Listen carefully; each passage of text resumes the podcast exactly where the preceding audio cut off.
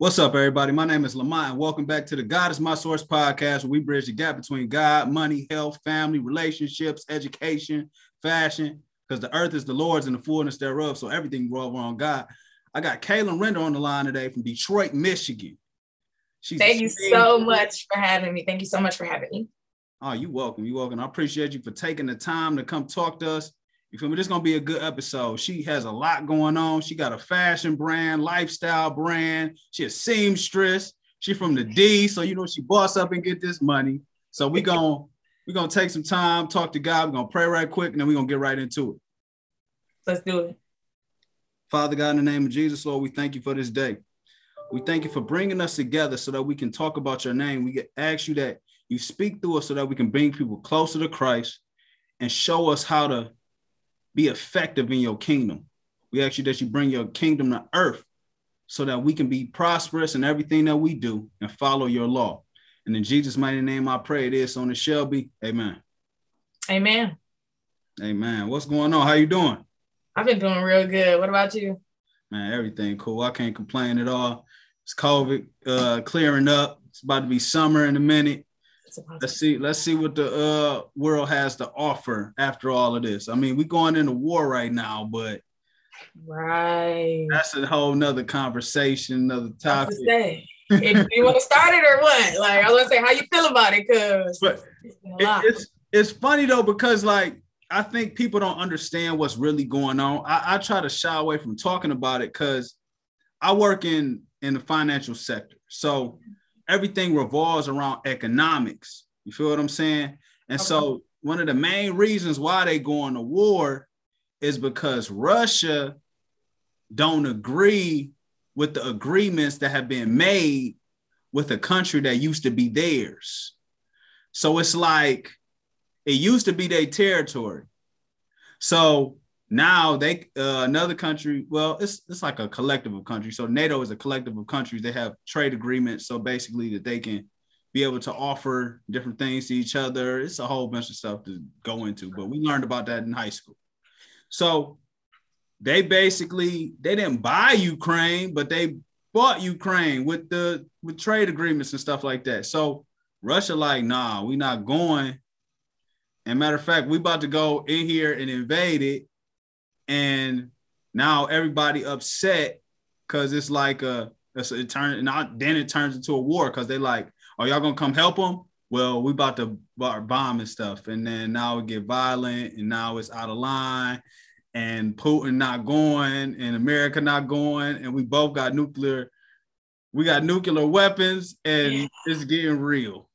Right right right right well, yeah, that's that's a, it's a hot mess. And I thought, well, I didn't know a lot of backstory on you know the war and stuff. I just thought Putin literally was like, "Oh, I see some land that I want, and um, they don't have any military uh, backing, and we do. So I'm gonna just go over there and take it. I'm gonna blow up that, That is what he's doing. That's exactly what he's doing. and he, he's enticing. He's enticing everybody who said they're gonna help him. Okay. You feel what I'm saying? It's like okay. basically best way I can explain it is is that say you got a little sister, right? And it's two of y'all. Yeah. And she always giving y'all her candy. She got airheads every now and then. Sometimes she got Tootsie Rolls, different stuff. But the mm. older sister always taking more candy. okay. The little the younger sister, she like, let me get some candy. Well, we gave the I gave the candy to Sierra. Kayla like, wait, like, why you ain't never got no candy? And I always, I'm taking care of you whenever something happen. They take care of you too, but I'm right here. And we've been working together. So what's all this about? And then one day you just come and you like, I'm taking all the candy before anybody can come. Matter of fact, you coming with me. Matter of fact, I'm about to kidnap you. Right, right, right. So it's like it's out of line. Now he bullying them. Right. Okay, quick question. So if you could predict the future, what do you think is going to happen in regards to the war in the next six months? What is the war going to look like? I'm interested. Mm. Let's just pray it don't get bad. Let's, let's just say it like that. I mean, okay. I seen this happening a long time ago. I thought it was going to be China, but now I mean, the media is different. I, I don't I don't know what to believe and what not to believe because sometimes they hype things up in certain sectors just to spike up prices, just to make money. Capitalism. It's yeah, let's paint a picture. Yeah. It's a whole yeah, thing. So we can benefit. Mm-hmm. But in my opinion, I think that he gonna go as far as he possibly can. And we starting to see that he getting China involved. Mm. We know that Russia. So you remember the Cold War, correct? No, update me.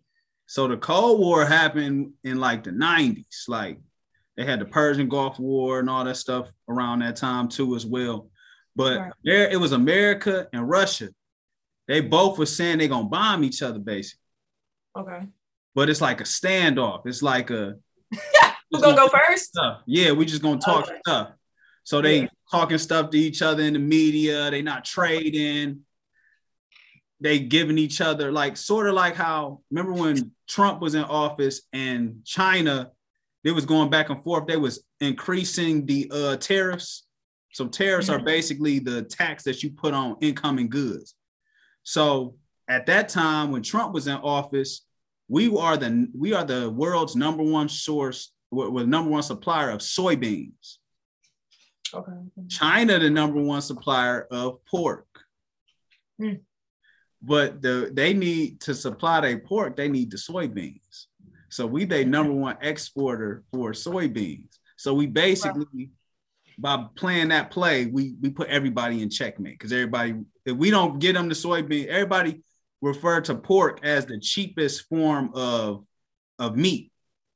So we don't give them the soybeans, they can't export to the rest of the countries, and therefore they don't make no money.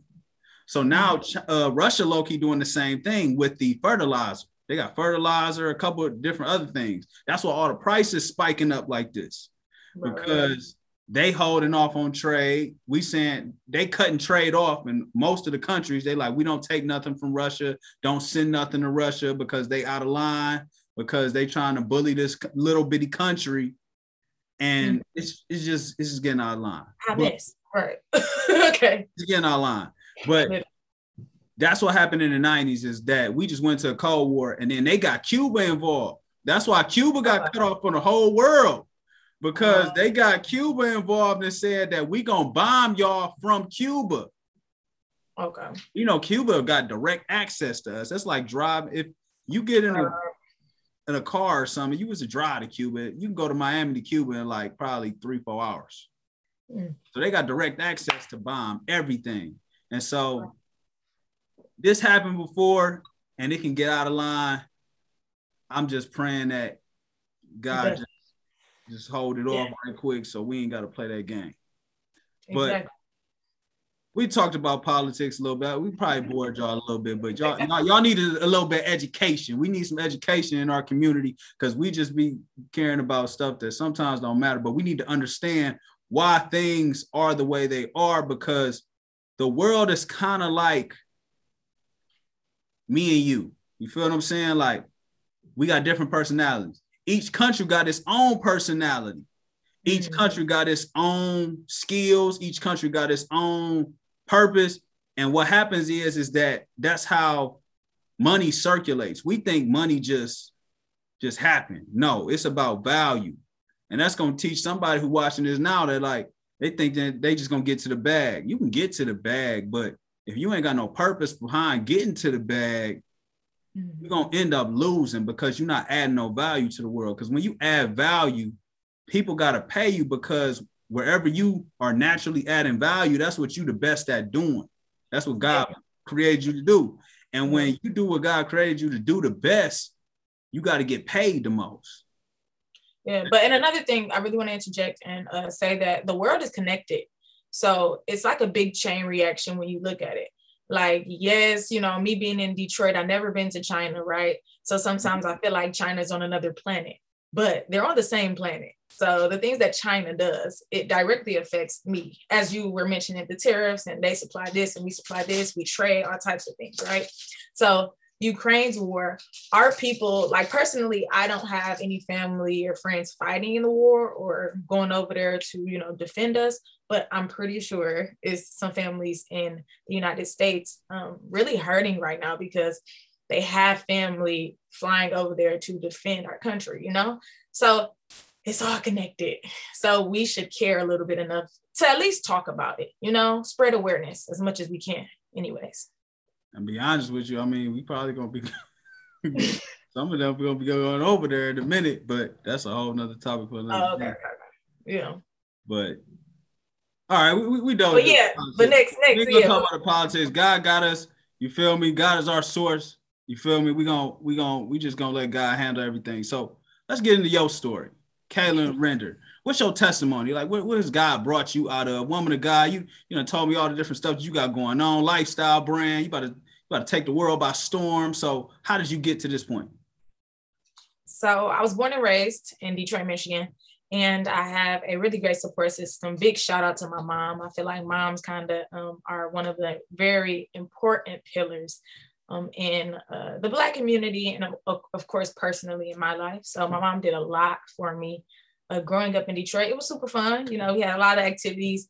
Um, the one thing about Detroit I love is that we see highs and lows when it comes to Black culture and Black community and Black family, right? So uh, we see those very wealthy people, rich people, richer neighborhoods. And of course, we see Black people in power, quote unquote. And then, of course, we see like the not so good side. And uh, the burnt out buildings and the poor people and of course the people that are affected by drugs and things like that. So uh, growing up in detroit was amazing. Um, that's when i tapped into my artistic capability.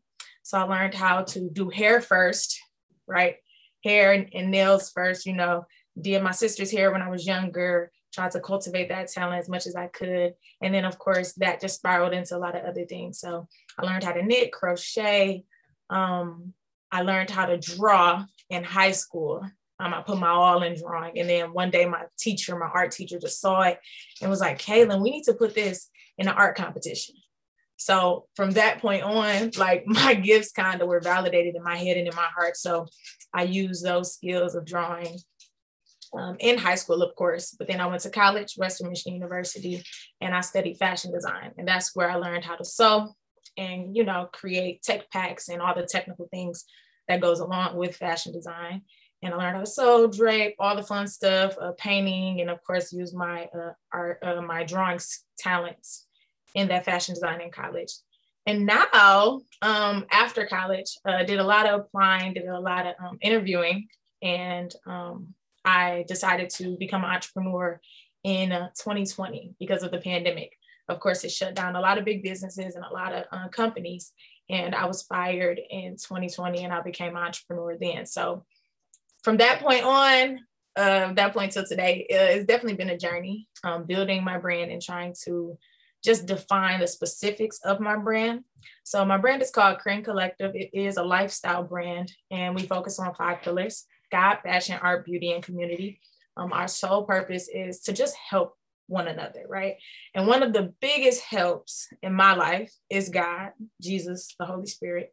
Uh, so I definitely want to push them as much as possible because I know how much they've helped me throughout my life. Um, and I just want to give someone else that same help and that same love and that same joy that they give me every single day. And to do that, of course, I'm creative. So, and God created me that way. So I have to keep it creative over here, you know? So I push, you know, God and Jesus and Christianity and love with uh, art, beauty, and fashion. So I created a our first collection in 2020, uh, fall of 2020, and you could go check that out on my YouTube channel um, at Crane Collective. We did a virtual fashion show. It was really fun, and now uh, I launched a podcast in January called Godly Grind, is centered and focused around um, godly entrepreneurs and how God helps the entrepreneur in their business and how God helps them scale their business in a sense as well. You know, so that's what we're doing now, and that's the backstory of where I came from and where I'm at now. So it's been a ride and a journey, but it's definitely been some fun. No, that's amazing. That's amazing because you just show how you can pivot. You feel what I'm saying? Like you, you say you came out of college. What, what year did you come out of college?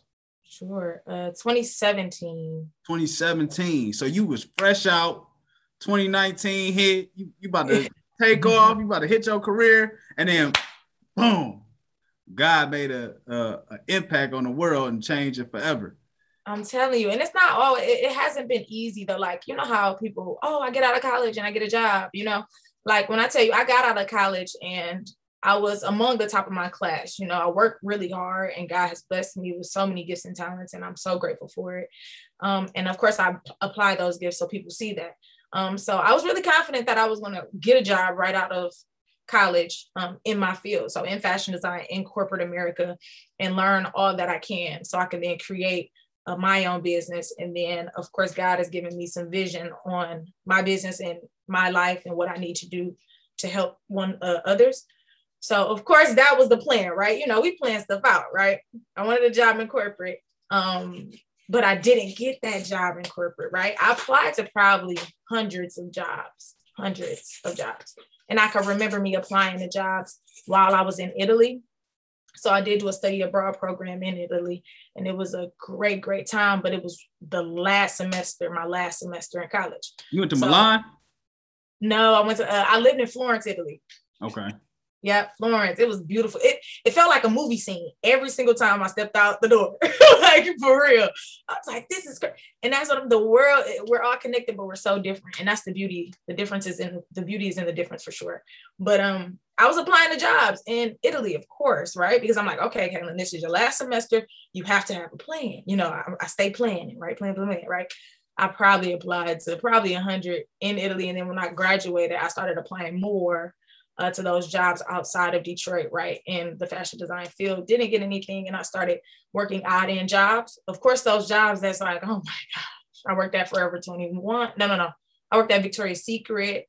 Um, I worked at David's Bridal was really fun though. I worked at David's Bridal, and um, that was after Victoria's Secret. So I worked at Victoria's Secret, like, yeah, I'm not doing retail ever again. This is just not what God has for me.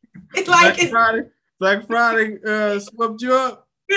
It was too much. it was too much. Feet burning, folding clothes. You know, Victoria's Secret, they come in and tear everything up. The girls don't play about the penny sale. The, the what is it, seven for 35? Something. I don't know. I don't remember. But yes, me cleaning up, I was like, there's no way I, I could do this ever again. No, no, sir. So I, I wanted to go along with in my purpose and I wanted to learn and refine my skills and my talents that I learned back in the day. So the sewing, the painting, the drawing, and things like that. So I'm like, oh, David's Bridal, I could be a seamstress and learn some tricks of the trade. So I went there. My manager was cool, right? She was super cool. So I'm like, okay, I guess I guess this is where I'm supposed to be, guys. So I learned a whole lot, and then uh, I left there and I became a teacher, and then um, that's the job I was fired from. And then boom, the pandemic hit, of course. So it's been a journey, job to job to job. Um, but I'm learning that the biggest thing I'm learning is that hope is important. Like keeping hope alive is so cliche, but it's so easy to allow hope to die, right? Um, my biggest thing, I was trying to protect my feelings in a sense. Like if I don't hope for anything, my feelings can't get hurt, and then I'll be okay but then of course that just added to the the darkness and the depression and, and things i've experienced because it's like now i'm not excited about anything. I'm just going through the motions right? I'm smiling because i'm supposed to. I'm laughing because i'm supposed to you know? Um, but now i know the importance of hope and it definitely restores you know? It restores like joy and happiness and and it's a really easy way to combat like depression and sadness and darkness and stuff like that just you know imagining those great things and like hoping for that abundant life god has for us you know? So yeah. Uh, definitely. I think that's one one of the main things that we have to like really observe and understand like because it's a difference between joy and happiness. You only happy for like i think they said it's like three minutes. Like anything after that three minutes you forcing it. But joy is being acceptable, like basically accepting whatever happens and understand that God is going to use that situation to take you to the next level, whether whether it be good or bad, it's going to be in your best interest. Absolutely. Yeah, I do feel like happiness is surface level. It's the exterior maybe of like if you see somebody, oh, she looks happy, right? So that's like exterior. But joy, I feel like that that's within that goes a little deeper, yeah, than than just the exterior and surface level. And to have joy, you I feel like you have to understand, yeah, your place in purpose and understand that everything uh, you can grow and learn from everything, even the worst things that happen to you. So I feel like that's a big part of joy. And then, of course, be just being grateful, you know, because even if you think you're supposed to be somewhere else, but you're not because the COVID, blase, whatever, like you can find the blessing in everything. Like I, I constantly, day by day, of course, I, I thank God for the small things. Like, thank you, God, I could see because people were born blind, you know? Like, thank you, God, I can walk. Like, thank you, God, I could talk. Like, thank you, God, I have all these gifts, you know, that I could draw, I could sew, I could do hair, you know, like, you know, so just just counting the small blessings will definitely help you, um, you know, like identify that joy inside of you because I feel like everybody has it. It's just sometimes that joy might, you know, be be stored in the closet, you know. So, so yeah. No, I'm glad you was able to come up out of that because a lot of people when that 2020 pandemic hit, they was like, I know, freaking out, chaos. The tissue, all the tissue was gone in the store. I'm like, y'all, calm down. Not that serious. Look. Uh. I seen the meme on uh, social media one day. They was talking about, uh, I think it was last year. It was like this time last year, this where we at, and they had people. They was doing all type of stuff. You had people in uh space suits. wearing all type of random clothes. They're trying to protect yeah. themselves because yeah. we didn't know what was going on. We didn't know what was happening. I right. honestly thought it was fake because I had uh I was going on my own journey. Like 2019, I had made the most money I had ever made in my life, but I just wasn't happy where I was at. I was trying to pivot into what I wanted to do, and I'm like, God, why you holding me up? Like, but I started to understand that's because I wasn't putting Him first. And who said that what I was trying to do was what he wanted me to do? Is this my purpose? So I just stepped back from everything. I was like, I'm gonna get off social media. I was, I'm gonna read the Bible from front to back. I never did it before. So oh, when it started happening, I'm like, I'm at the gym. I'm at YMCA, and we watching it. Me and my homie, we watching it, and I'm like, I'm like, man, they always trying to do something. I'm like, I ain't conspiracy theorist, but it's just I, like working in finance and understanding how economics work. I'm like, sometimes this stuff don't be like what they be saying. So right, right, I see it. He like, no, bro, this real. I'm like, man, whatever. We'll see.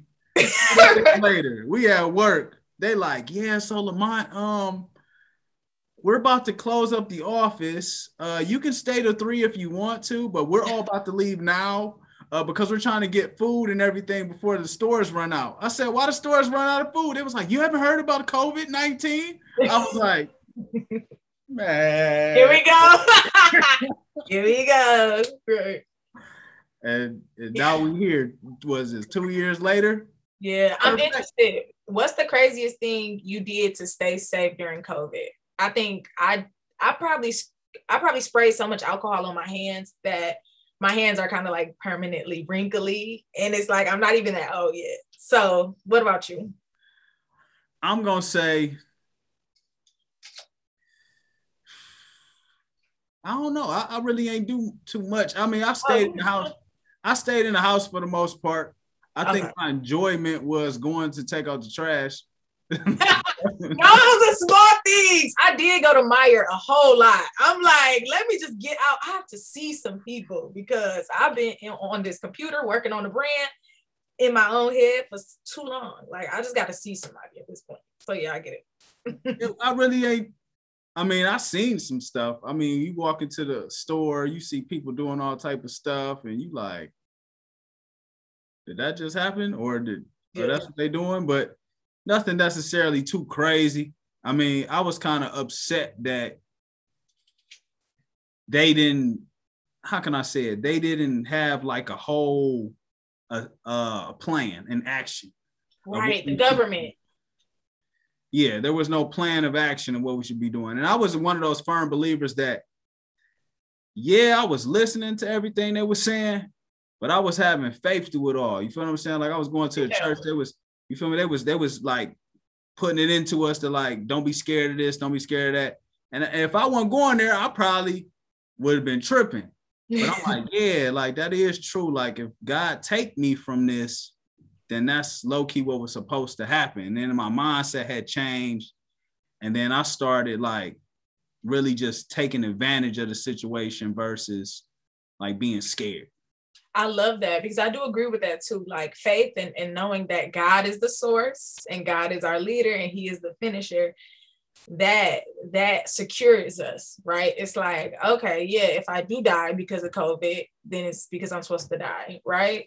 Uh, so I shouldn't like live in fear. Like I shouldn't allow fear to control and dictate where I go. You know, like of course stay safe during COVID. I kept a mask on, and like I said, I sprayed my hands with so much alcohol. Like my sister, my sister saw my hands, and she was like, "Uh, your hands look like they're permanently wet." I'm like, "Don't say that." Deteriorating. Don't say that again. Yes, you can probably see it from here. but see, like she pointed it out, and I'm like, okay, don't say that. When I when we when we get older and we have wrinkles on our face, please don't tell me I got a wrinkle on my face, please. But no, yeah, but having faith definitely helps us um, just just be secure and, and have fun and enjoy life even when we're going through those hard times like covid because i still i still i went out a couple times um, definitely did it safe. You know, my out probably was like Meijer, you know, my sister's house, you know, they definitely did it very safe, but I still quote unquote lived life within the parameters of society, you know? So yeah, I agree. I mean, be honest with you, in our communities, we really shouldn't have been scared of COVID because it's more dangerous going outside doing anything else. and sometimes with COVID. Like I was talking to one of my brothers one day, and I was like, I was telling him about a business opportunity. Mm-hmm. And then he was telling me all the risks with the opportunity. And I'm like, I don't think we realize how much risk we really be taking. Like we be willing to risk our lives but if somebody tell us like, "Hey, you just give me, just give them a, this person a thousand dollars, they're gonna help you do X, Y, Z, so you can do X, Y, and Z." We like, no, they're trying to finesse me, but you just was outside in the streets right. doing whatever, and yeah. the risk that you was taking with that might not even get a return. So it's like, I yes, you got to reevaluate what we look at as risk and reward. And I was about to say, I feel like um, ignorance, ignorance may be the root cause of, of that fear, especially when it comes to investing, because you really have to do your due diligence and study and research to be able to take a wise investment, you know, uh, because there it's a lot of sharks out there. You mm-hmm. know what I'm saying? So don't just go into nothing blind. It don't matter how much millions, how many millions they got, right? Um, do your research. But I do feel like people don't take the time to read and do research and talk and ask the really hard questions, you know, like, okay, I'm gonna give you this stuff, or oh, come to me, ask me for a thousand dollars. It's your job to, okay, what are you gonna do with this thousand dollars? Okay, what have you done with thousands of dollars before? Because if you constantly uh, create, like if you constantly make money um, with other people's money, then it's like, okay, man, if I do give you this thousand, I know I'm gonna get a return of that thousand and maybe 10% more or whatever we agree upon, right? So we just got to read more, folk. Read more, read more. And then the more you know, the easier it is to, I guess, trust. But sometimes we are going to take those risks that lack all the knowledge because we're not going to know everything. And that's when faith comes in, you know? And I feel like God wants us to take those leaps of faith, right? But mm-hmm. please, read up on it and, and be as knowledgeable as possible. So you can take the best risk possible. No I definitely i agree with that because you can go blind into some things. And i mean i've done it before. I mean everybody done when you when you yeah. a hustler quote unquote you're gonna you're gonna take some l's. I mean it really not a loss when you think about it's a lesson because you know either not to go down that road again or to tell somebody else. And i think in our community that's one of the main things that don't happen. Like it's like we all sometimes we are all running into a burning building and don't nobody come out and say like hey y'all don't go in there or somebody just seeing somebody going there like hey no I don't do it. But we'll tell everything negative about a situation that we know nothing about. Yeah yep yep yep yep. And uh, it is a lot of negativity um, when it comes to the black community. I don't want to say we all negative now But um, of course, I feel like uh, those traumas of the black community and the negative speaking and the negative talk um, amongst our like lives and, and our person and even each other um, it definitely derived from like our past you know? Uh, i know people don't like to talk about slavery but it's it's a part of my history and it's a part of my heritage and it's it's kind of a, a, big reason why i don't know where my great great grandfather is from you know? Mm-hmm. versus you know someone else. They might know oh yeah they're right from ireland or oh yeah they're right from europe but me, I don't know, you know? And I feel like, you know, just the practices that went on during slavery, in slavery, uh, is deep rooted. So of course, those those bad roots definitely created some some really bad fruit that us black folk are still eating, biting into and getting nourished from, which is sad. But I do hope and I do pray and I do see um, a turning point with some really traumatic um, issues in the black community. Oh, definitely. And you was able, you in the D. So like I yeah. already know the, the the challenges within the D, but you you decided to do something completely different. You tried decided to find a way to put God into your business plan. How did you what made you come up with this with this collective, this collective of companies that you created? Yeah, absolutely. Um, so I really just dig deep within myself and analyze, okay, Kaylyn, who are you and what makes you happy, right? And what do you need to continue to walk forward, right? Because I feel like if I'm really true to myself and I'm real with myself, I can be authentic to others and for others. Um, so looking back on it now, I was always the kid that was in church. Like my mama kept me in church, you know, and my household isn't like super biblical. My parents didn't get married and you know they didn't go to church. Well my mom went to church every sunday but you know my dad wasn't on the deacon board or like none of that you know? I'm not a pk you know? So uh, but my mom kept me kept us in church. And when i say kept I mean, look, we did praise dance, we did choir, we did church eight days a week. Let me tell you, okay?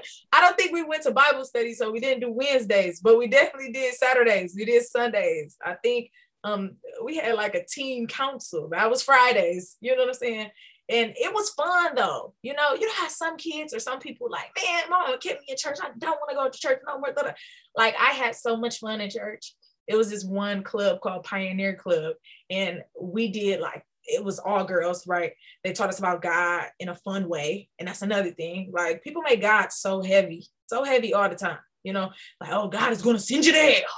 Like, why are we talking about that? It's so much stuff to talk about in Christianity. And God is so, He, God is love. So why can't we talk about love? Why we always got to talk about the uh, hell? Anywho, that's another, another time. But yeah, so we learned a lot about Christ in Pioneer Club. That was my favorite club, right? I invited my friends to Pioneer Club. Like it was everything. Went to school. Like you should come. Like you should come to my church. My their mamas would drop them off the whole nine yards, right?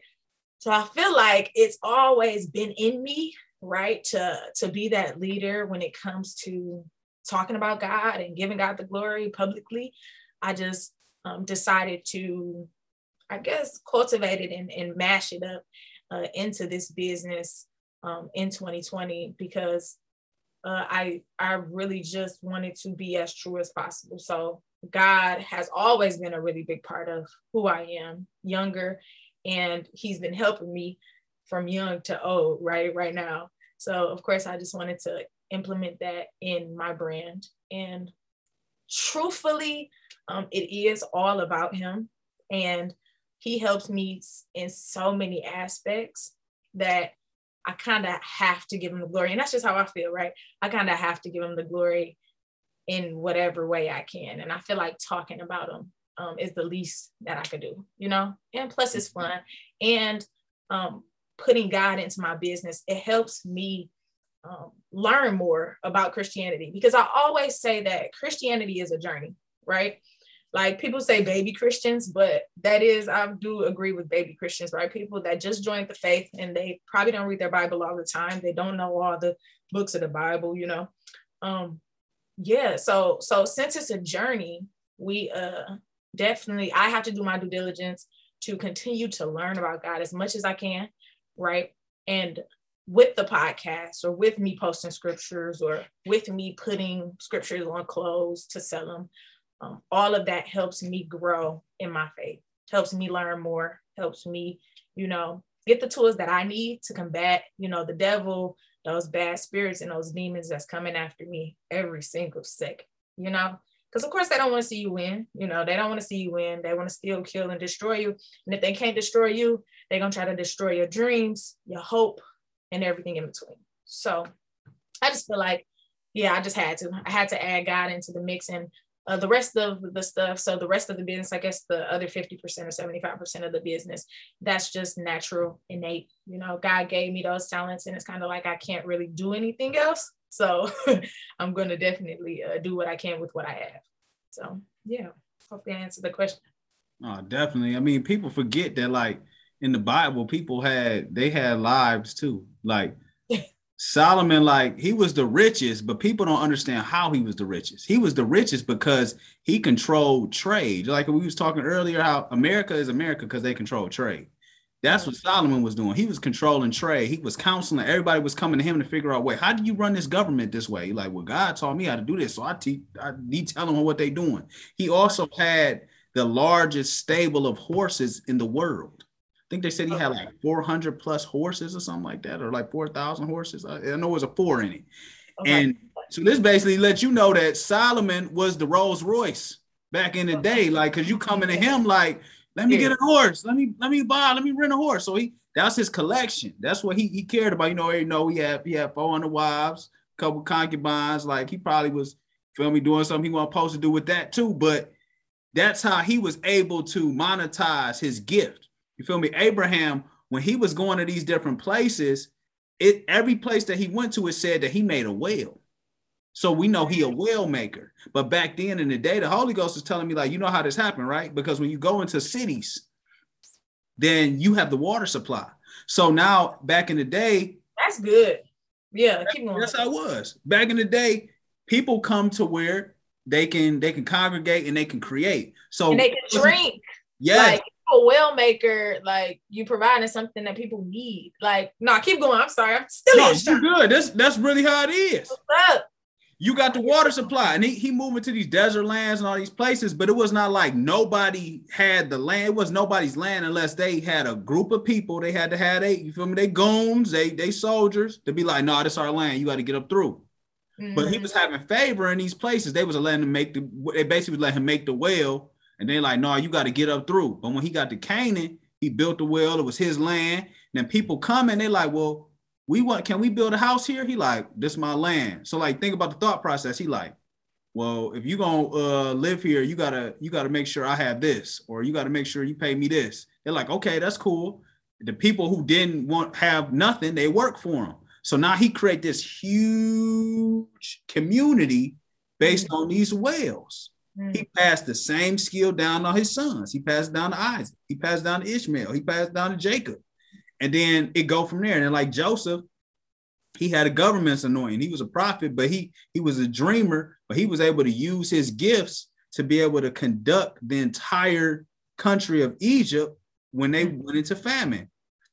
So he was able to, to, to manage the resources properly to be able to be like, all right, we taxing, it's a famine and we taxing because yeah. he was he had the dream. And that's how we got to look at this kingdom building society that we're developing right now because God is the source of everything. He's the eh, the earth is he is. He gives us favor. He gives us the ideas. He gives us the resources. And once we utilize this to build the kingdom for everybody around us, not just trying to get rich, everything just fall in place. The Rolls Royce might be in your plan, but if you live for the Rolls Royce, that's when you living for mammon. That's when you living because you're gonna really be willing to do whatever. You really you willing to be like, all right, look, they over there, they finessing me and they keep stealing from me. So I'm about to get y'all 50,000 to kill them. Why? Because you just living for the money. You're not living for the benefit of everybody around you. And that's what we got to pay attention to when it comes to this kingdom building.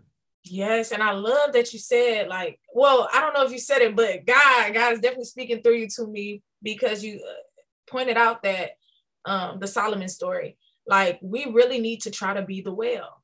Just be the well. try to provide something that's necessary to someone else provide something that can help somebody else because everybody need water let's be clear right so you need to figure out something especially if you're trying to define your purpose and figure out what you're here for. What can you give someone that they need right? Like when you said we don't we don't need to be working for money period right? Uh, they create money right quote unquote every day right? Um, and money will come. So uh, money is the fruit vision is the root. I heard that from uh, stephen chandler a preacher. And uh, when i heard that i'm like that's so true. So if we focus on vision we focus on purpose right and purpose makes room for others mm. right it helps others. It's solely about someone else, right? Because we're only going to live so long.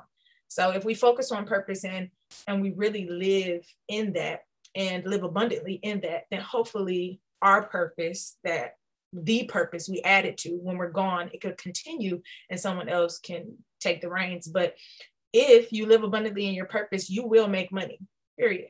The money will come, right? Because of course, God will see that okay, I see you doing a thing. I see you working for me and, and you trying to let me work through you, then let me provide some type of um, stability when it comes to it because I want it to to go. Like I want I want others to to eat from this and, and bear fruit from this. So the money is just the fruit, love, but don't focus on the money. Of course, we need money. So, you know, don't go broke, steward it well, right? Try mm-hmm. to steward your purpose, steward w- with what you have well um, in purpose.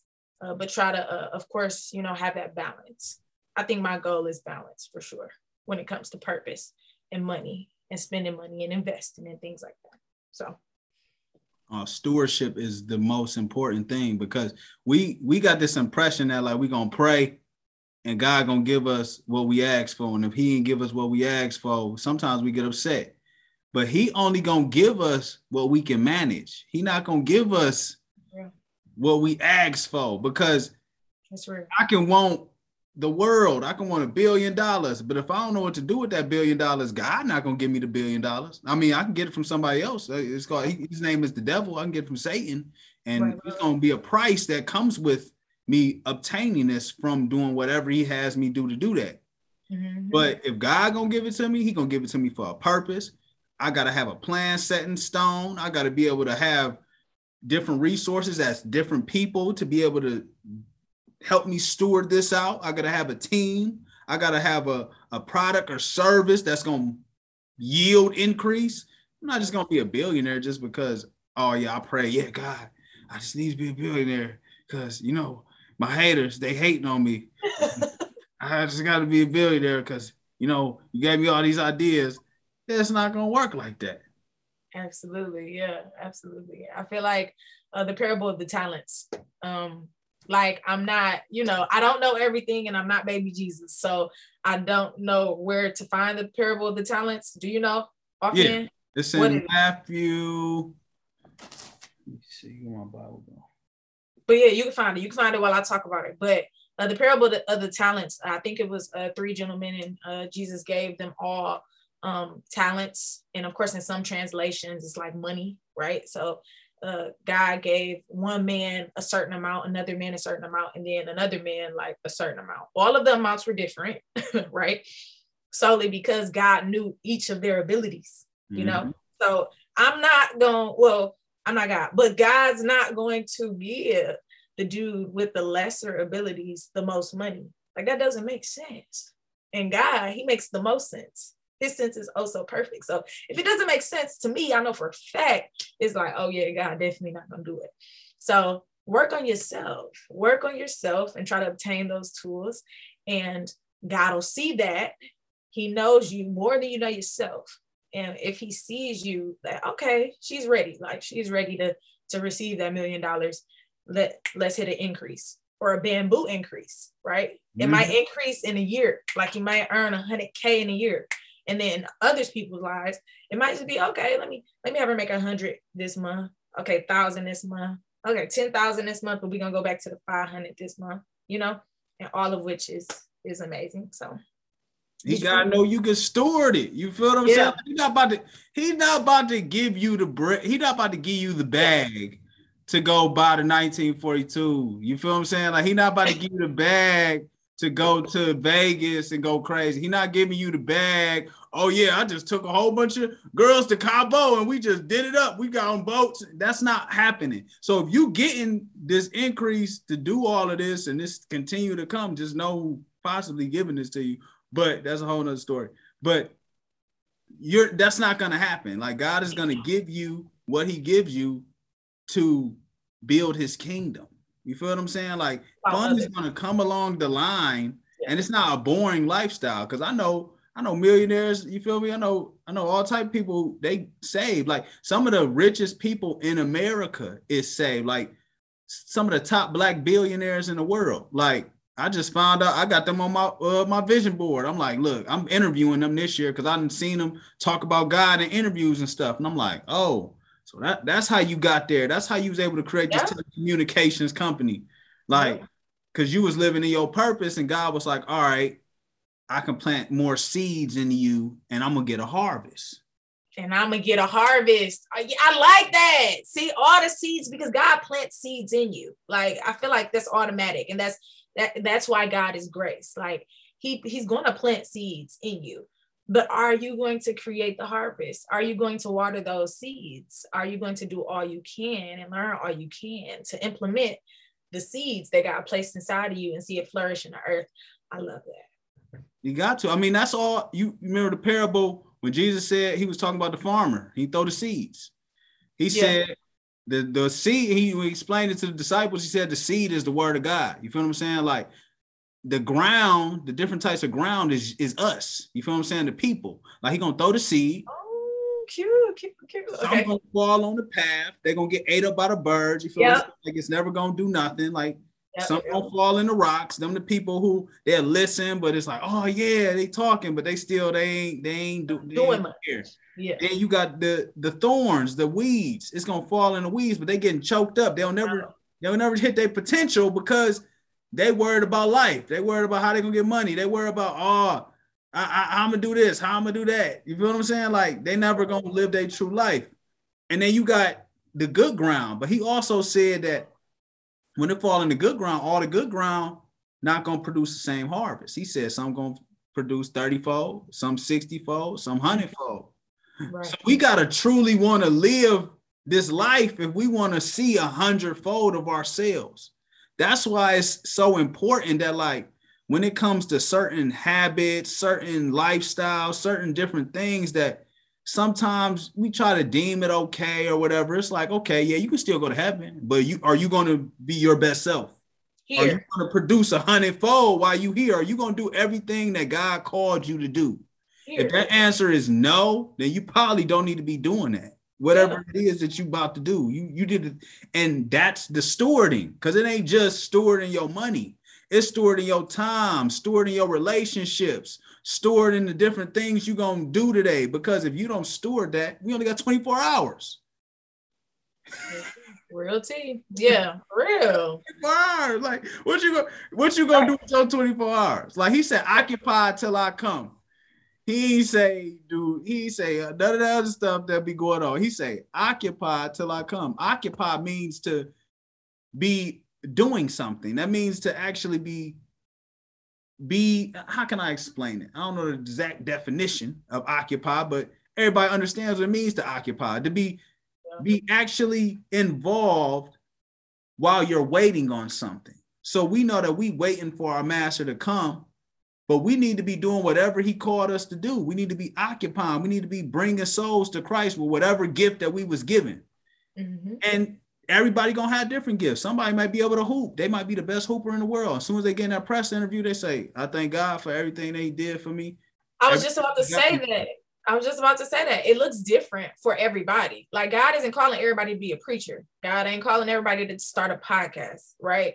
It could be as simple as you being called to be that accountant or to be mm-hmm. you know that that liquor store owner or whatever but while you at that liquor store selling that liquor or whatever you giving out cards that say uh, God loves you, or giving out scripture, or right, telling those people that's hanging around the gas station, because we all know a couple of them, right? Telling them about the goodness of Jesus Christ and oh, what you doing around here, brother? I see you here all the time. Do you work? Like be be that vessel, you know, and it looks differently for everybody. You don't gotta go spitting scripture everywhere. Oh, God is this, God is that. God. Like be real, right? And, and God and do all you can with what you had, like you said about the stewardship. If it's in you, it's gonna come out of you. That's why you are what you eat. Like you feel what I'm saying? Like you you're not about to you're not about to have if you say you want to go to Miami and you like, all right, I want to make sure that my body look the best it's gonna be when I go down there. You're not about to be eating McDonald's every day. It's not happening. Like you're gonna go down there, you're gonna be you're gonna be disappointed in yourself because you're gonna be like, dang, if I would have just had a little bit more smoothies. Uh, no, that's the thing with the word of God. Like, if you want to see your full self, you got to put that word in. You got to be listening to it. You feel what I'm saying? It's seven, it's seven spheres of wealth. And it's not all, it don't got to do with money. Like the money is just a result. Mm. And you're gonna get it based on how you live this life, how you because everything in life revolves around relationships. You feel what I'm saying? Like after this interview, you can be like, "Hey, Lamont, I like the way you you handled yourself in the interview. Would you want to come teach here or some or do a kind of me or something? I'm gonna give you X Y Z amount of money. Like that's just that's God opening the door through a relationship and Him giving you favor. But if you never try to put yourself in this position, you're not prepared for it. You're gonna lose. That's why you got to know the word of God, like because the word of God is everything. It's truth. It's not like we think of it like it's funny because we look at it like it's cliche, like it's suggestive living. Like, oh yeah, yeah, I love God. This, that, and third. But nah, if you really know the word, you're gonna go to the next level because it's in you if you lit, if you understand it to the like dot your eyes, cross your, you're not gonna be perfect. You're gonna sin. Everybody gonna sin. That, that's how it is. Like, but it's levels to the sin. Like when you do certain sins, you're not gonna do certain sins. If you're doing the same sin in year one that you're doing in year 10 and you're not convicted that this wrong, it's a problem. Yeah, it's a problem. It's a problem. And you're doing it to the same extent, like it, you tripping, like you just tripping, like Right. And go back to what we were saying with the seeds. Like you got some people that you feel what I'm saying. They, I ain't about to. No, I am gonna go there. You got some people that think they can play the lottery. They've been playing the lottery their whole life. When you play the lottery, yeah, it don't, it don't, it don't speak against gambling, but basically you identifying that you don't even trust God enough to show you how to use your gift to go to the next level. So you rather work at this same job for 20, 25 years, hoping you hit this number. Mm.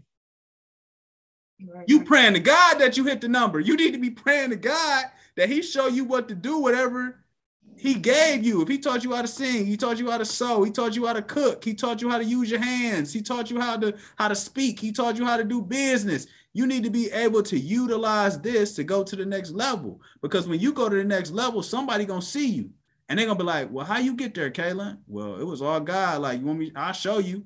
And you, you teach that little girl, you teach her how to get on her knees instead of go to the strip club. You feel what I'm saying? You teach her how to get on her knees instead of asking older men for the bag. You teach her how to get on her knees and pray instead of trying to hustle her butt off to try to get to the top of corporate or work her butt off to, to have this business, but she always stressed out. So she always picking up wine. You feel what I'm saying? Like right. it's, it's a difference. And you're gonna get blessed for that difference that you make it. You might wake up one day, you like, God, I don't know why you did this. And people be like, how much money you make? Well, I make like like I think I make like 10. I, what did it count? The counter said we make like 10 million a month. Period. Uh, you like, I, think I like that look back. I like to look back. Like, what, what is it again? That's your team. That's your team. That's my team. Come on. How much That's my team. Come on. We make $10 million a month. That's my team. I said we make 10 million. Well, what, what do you do? I mean, I I, I, just teach women how to uh, operate their business through God. They're like, well, how, how do you do that? You you you are a consultant, but you teaching them biblical principles to take them to the next level. And now they paying you. Say you you don't even take a fee. Like you like y'all pay me what y'all want. You making ten million dollars because people sowing into your life. Mm-hmm. We don't look at life like that because we don't got that faith, and that faith come by hearing hearing come by the word of God. You're gonna have faith for whatever you listen to. If I'm listening to, you feel what I'm saying? Like I'm listening to all types of different rap music all day, all night. This is what I live by. That's what I'm gonna live by. I, these are my principles that I'm gonna have. I'm gonna think that this is real life. If if I'm listening to business all the time, podcast, business podcast, all that, that's what I'm gonna live by. I'm gonna live by these principles. Why? Because that's what I have faith in. I have listened to multiple stories of people going through these different situations. I've been in mm-hmm. some of the situations myself. I use the strategies that I heard. It's the same thing we're supposed to be doing with the word of God. Absolutely. Absolutely. And I I, I want to jump back a little bit um, when you mentioned sin, um, and of course we all do sin, uh, but sin is something that is put here, uh, I guess, to stop you. I was thinking of um, an example of, say, sin being your vehicle, right? Mm-hmm. Sin is the vehicle, and it's on this road, and it's faced towards a uh, cliff, right? So the road is is an ending road, and the end is death, right? You falling down over the cliff, right? Um, every time you sin, you're driving a little further towards that cliff, right? Mm-hmm. So every time, every time you beat somebody up, every time you're angry, you're driving a little further. Every time uh, you decide to sell your body, you're driving a little further, right? Mm-hmm. Um, but to drive the opposite way, of course, you have to repent. That means turn. Uh, but then you have to uh, do the things of, of the Bible, right? Uh, so of course, um, the Bible it helps it helps us walk um, in our journey in Christ. Uh, but you do have to be that vestal. You do have to talk about God. Pray. You know what I'm saying? Pray often. Um, you do have to love one another. Love your neighbor like you love yourself, right? Mm-hmm. And that'll drive you the opposite way. But the more sins you do, the closer it gets you to death. And of course, we don't want to die love. So so that's the biggest thing when it comes to sin. And I feel like that's uh, one of the biggest reasons why um, our uh, older folks, so older Christians, you know, back in the day, it, all they did was preach about sin and how sin, uh, oh, you smoke weed, uh, you're going to hell, you're going to hell, you're going to hell. I think they they really wanted to say that, right? The more you sin, the closer you are to death, and they love you so much so that they don't want you to experience death in any aspect and it doesn't have to mm-hmm. be literal death. It could be uh, the death of your purpose right? The death of those seeds god placed inside of you you know? So be aware of sin right? We're not going to be sinless. Our goal is to just sin less you know? So just be very aware of the sin you do and um, what do you do after that sin you know? Do you just go a step further you know like, oh, I, I did this sin. Now I'm curious if I do more sin, if I add upon this sin, how is it going to feel? Or how much money am I going to be able to steal? Or, you know, you know, so just consider that, you know. So, yeah. No, that's big because one thing God was uh, sitting me with me with one time, and it was like I had a whole revelation of why people don't believe in God. Okay or they believe in God or they don't want to like really submit themselves to God. It's because it's all because of money. Like, and we think it's cliche, but Jesus said you can't serve two masters. You feel what I'm saying?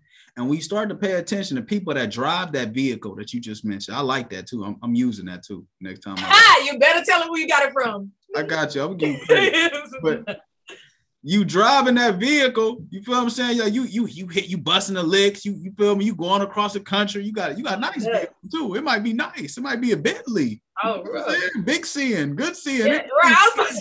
wait, wait, wait. I heard I heard a pastor say if your sin don't feel good, you ain't doing it right.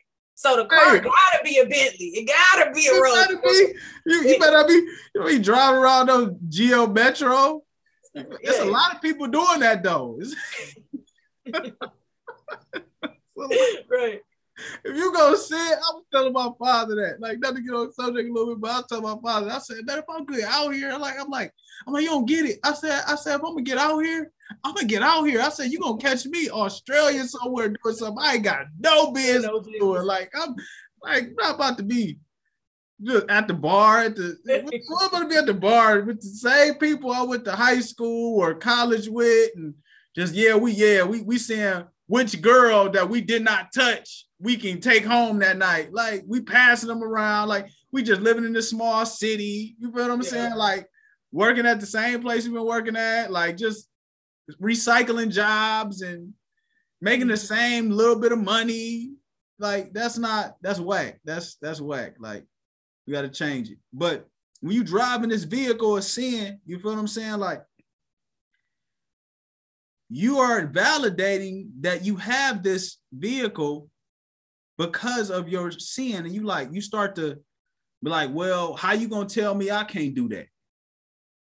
You feel what I'm saying? Like, how you gonna tell me like how I can't do that? I, I don't want to use no specific sin because it's so many different. Like people might get. Uh, I don't care if y'all get offended because this is the word of God, but I just didn't want to say use nothing. Like we don't just just say somebody sell drugs all the time. You know what I'm saying? They might be like, how you gonna tell me I'm wrong? I mean, the pastor, he they gonna validate it. You feel what I'm saying? You always hear that. Yeah. The pastor, he doing this, or or they doing this. I know somebody who doing this, or I know somebody who doing this. They gonna val, or you don't know how I grow up. I got to get it how I live. You, you everybody ain't got the same route. You gonna start validating your sin to the point to where you don't want to believe the truth because if you believe the truth, that contradicts everything that you're doing. If you were say you a stripper, you feel what I'm saying, like stripper, and you she know it's wrong. Like some a lot of them know it's wrong, but like it ain't hard. Yeah, like get to the point they're like she just like this how I get it. You feel what I'm saying? She don't want to hear they're like, oh no, this is wrong because she don't even got no faith that it can be another way, honestly. Or God loves you so much so that you don't have to do this. Like God made some really amazing parts about you. You have so many gifts that you didn't even tap into that you could make money off of, but you like choosing the easy way out like you choosing an obvious way out. Like the devil the devil speaks too you know? He tempts too you know? He knows he knows how to get you in a strip club. He knows oh if if kelly um if kelly looks at this fur coat that the stripper got on and she lost her job the other day i already know she don't want to be a stripper. So yeah. Yeah that's easy easy money you know? So so it's really about the love. And i do just want to put a disclaimer out there like we're not talking to down you yeah, or to yeah bash you or to make you feel lesser than none of that. Like my my sole purpose is to of course bring people to god. And god is god is joy god is peace god is love god is positivity. Like god is all of those things. But of course just like any father or any dad you know he cares so much so that he's going to discipline you sometimes you know and of course, you know, that that just comes with it. But just know God loves you, I love you. And of course, I want to see the best in everyone. You know, that's that's my whole thing. Like, for example, one of my friends, and when you were talking, it made me think about him about validating sin, right? So I'm looking, or, or I talk to him every day, like he's hilarious, like you know. And uh, one day I'm just like, bro, I'm looking at him. I'm like, bro, you need to be a stand-up comedian. Like, duh. You know what I'm saying? Like, why haven't you like tapped into that? He like stand-up comedian, bro. What are you talking about? I'm not no stand-up comedian. I'm like, you never heard that before? He like, no, I haven't. Like, I'm like, are you serious? I, I was just mind blown. Cause usually if you take account or just look back on your life and see the type of compliments you used to get back when you was little, right? So if they used to say, oh yeah, you class clown. Oh yeah, like they were saying to him. Oh, you were class clown back in the day. He used to get suspended because he had like the best jokes. He just said them at the wrong times. So Cloud will go, crowd, not crowd, um, the class will go crazy. But then the teacher would be so mad because she's trying to teach right now. So then he would get suspended, right? He he would host um the Christmas programs back in middle school. You know what I'm saying? So that's obvious. That's obvious. And of course, God God uses those moments to speak to your purpose. So to that purpose, to so to that person that probably is, you know, debating, oh my gosh, what should I do? Trying to find their purpose. Think back, look back on your life. What type of compliments did I get? Like, did people love my hair after I did it? Like, did people love my nails? Like, did people think I spoke really well? Or um, did my friends always come to me and ask me, what should I do? Uh, you know, So I don't know. Take account and just know I love you. God loves you, and yeah, I just want to see you thrive.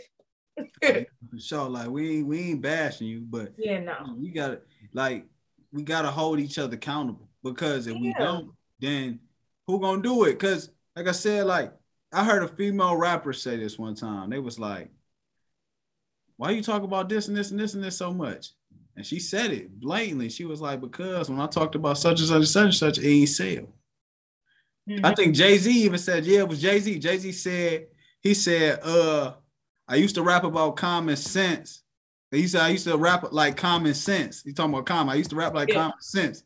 But once I uh when I stopped rapping common, I don't know how he said it. He started making some sense. Yeah, like he started making sense. Like basically, okay. yeah, he started like, making money. He yeah. said, "I used to rap. Yeah, this was it. I used to rap about common sense, but I started making money. I ain't rap like common sense. That's what he said. Oh, okay, okay, okay. I ain't rapping like like that because it don't make me no bread. You feel what I'm saying? So like, it's certain things that we we use our gifts to do because I'm gonna get this hustle, just to get the moolah. That's how we is. You feel what I'm saying? Like, but yeah. that's not what we supposed to be living for. And we gotta understand that God gonna take us to the next level if we, you feel what I'm saying? Like, utilize what He gave us to do what He want us to do, not what we want to do. Accepting obedience over our happiness because it ain't gonna last anyway. And plus, obedience will lead to happiness, though.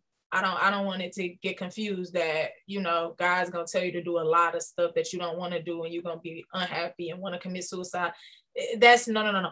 God wants you to be happy. You know, God is joy, literally. So why doesn't He want you to be happy on the surface level too? You know, so He wants you to be happy. I feel like His His way isn't obvious, um, but it's and it's not clear. What am I trying to say? But His way is it, it's to it's to that abundant life it's to the nectar it's to the the land of milk and honey like so and and all of that stuff is good you know like like people in purpose make money tyler perry right he's been walking in his purpose and he said when he was younger like he he didn't play about his purpose either he he was doing things that aligned in his purpose even if it was minuscule or, or minute like on a minor level right um it, it still had to connect to his purpose right and we all know Tyler Perry is very rich, very rich, right? But I know for a fact he wasn't back in the day saying, look, I gotta make 90 billion. I got to, I got to. That's not what he was preaching. He was preaching, he wanted to um, make people laugh and, and be the light in a dark world. Like that's was his goal. So switch your goal. Don't make it, don't make it about money now. And another thing I want to say is that um, when you said accountability, we do need to people do need to take accountability for the things that they do, or we need to take accountability, or what am I trying to say? Accountability for others' actions, mm-hmm. right? Because I feel like accountability leads to growth. And I feel like that's the idea. Nobody wants to be a 60 year old um, with a 20 year old mind, you know? Like we should want to grow, we should want to learn, we should want to be wise so we can better help someone else the best we can, you know? So, yeah. I got to. Like, if you ain't growing, I don't know what to tell you. Uh, Myles Munroe, yeah, Myles Munroe said, he said the greatest tragedy is not the graveyard. It's not dying. People think death is the greatest tragedy.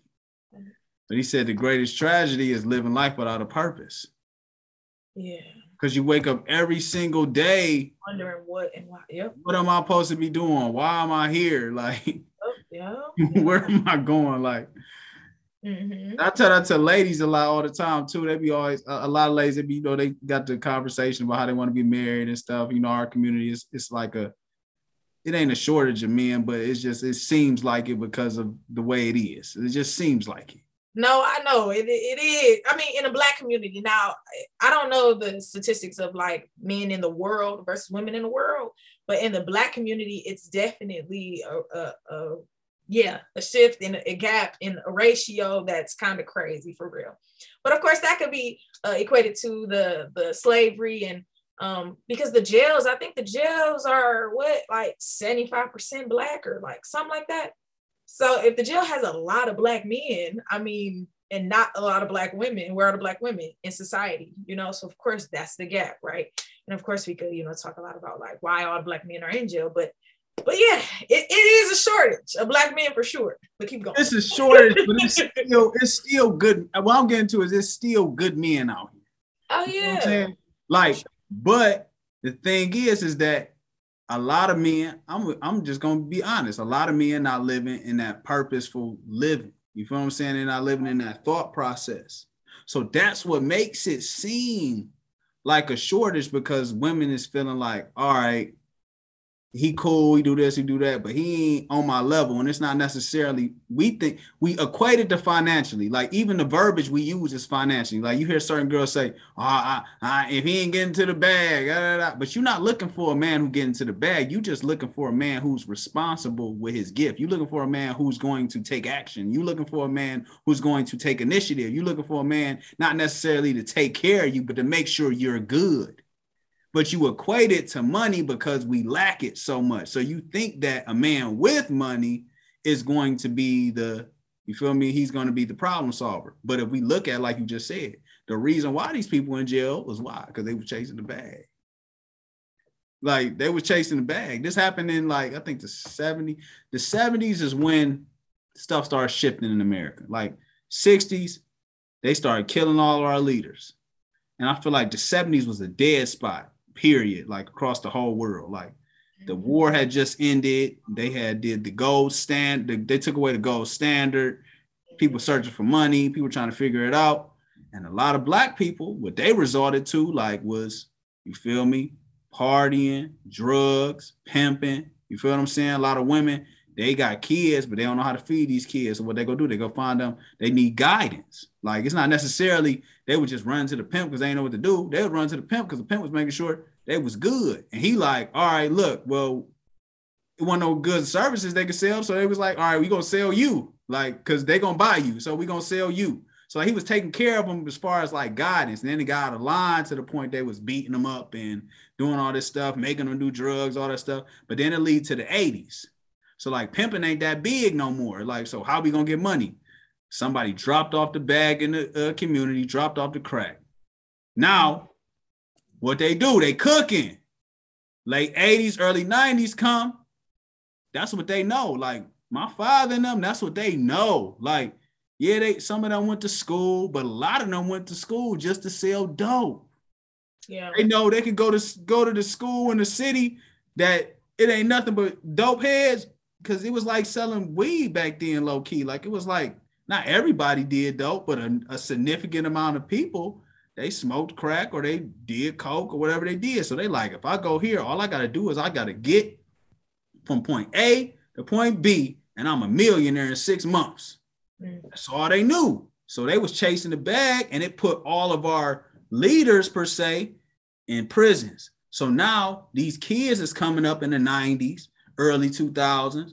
The leaders that they could be listening to and learning from, they locked. Right and I feel like it's a lot of systemic things as well as as you alluded to.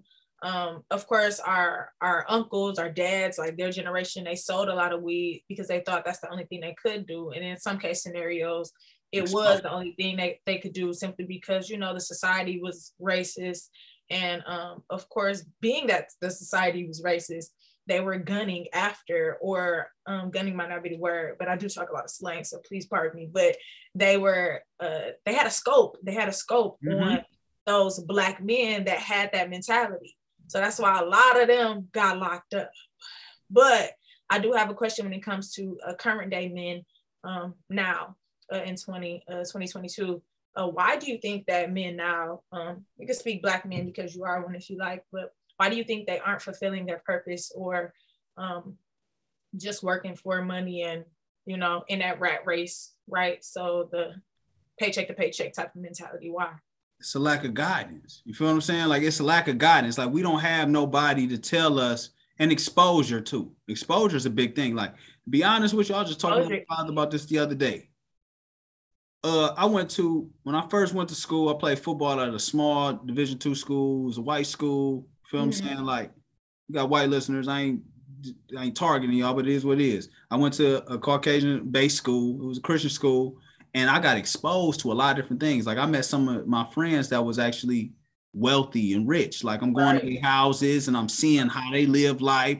1st mm-hmm. time I, I, tell this, I tell uh, the story to one of my friends. He said, "That's the most amazing story I ever heard in my life." Because I tell him about how first time I came to his house. I'm like, that was the first time I went to somebody's house and they told me like, "Yeah, get what you want to eat." They didn't like tell me what I was gonna eat. They, they, they, you want something to eat, just just get whatever you want. I'm talking about they got everything. You feel me? Certain things don't happen. You don't meet hedge fund managers in our community. You don't meet people who are top level consultants. You don't meet people who own million dollar corporations. Like I met one of my friends and he told me his father owned a, a multi-million dollar corporation. They got planes and all that stuff. When I first, I'm like, wait, you did what? You, you said what? Like y'all got planes? He like his father like, yeah. Did you you, you take him on the plane yet? Cause I'm look, I'm looking at all his model planes, and I'm like, yeah. you like planes? I'm like, I'm like, this dope, this cool. He was like, he's like, yeah. He was like, he's like, yeah. He said he, he'll take you on a plane one day. You ain't never took him on a plane yet. And I'm like, what kind of lifestyle y'all live? You feel me? And I'm like, oh yeah, it's, it's different. Then I went to HBCU, oh. and I was able to notice the difference. Mm. I'm like, uh, we taught.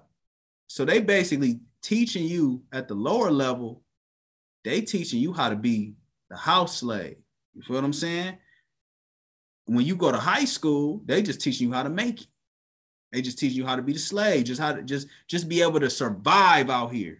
Work, yeah, work for no one. Mm-hmm. Like just just survive. Like some people got jobs, some people don't. Like, but they just trying to survive. Like just how, and we taught that the man is to provide.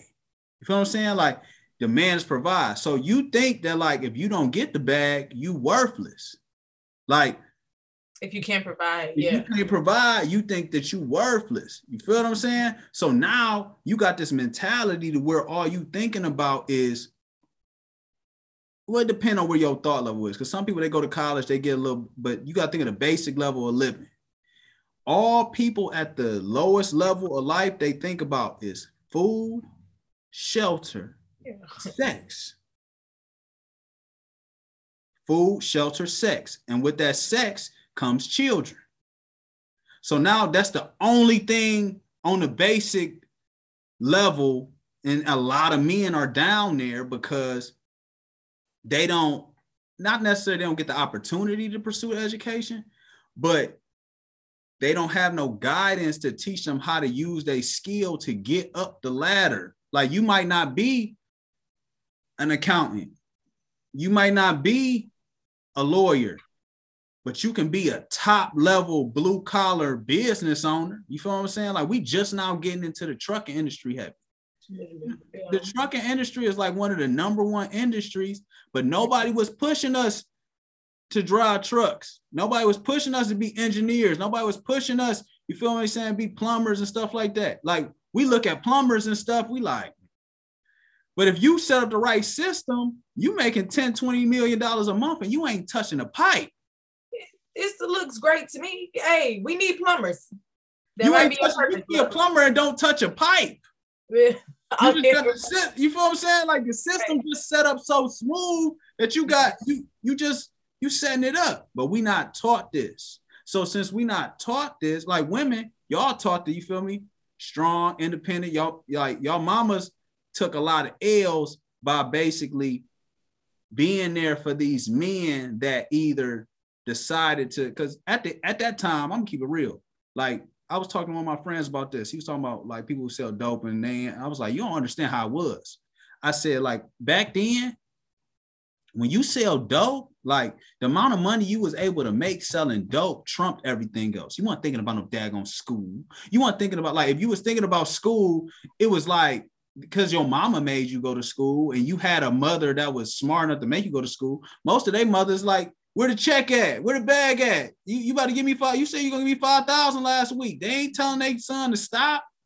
Yeah, it's not happening like that. So you got not saying that going to school was secondary, but it was secondary. You didn't have athletes like that.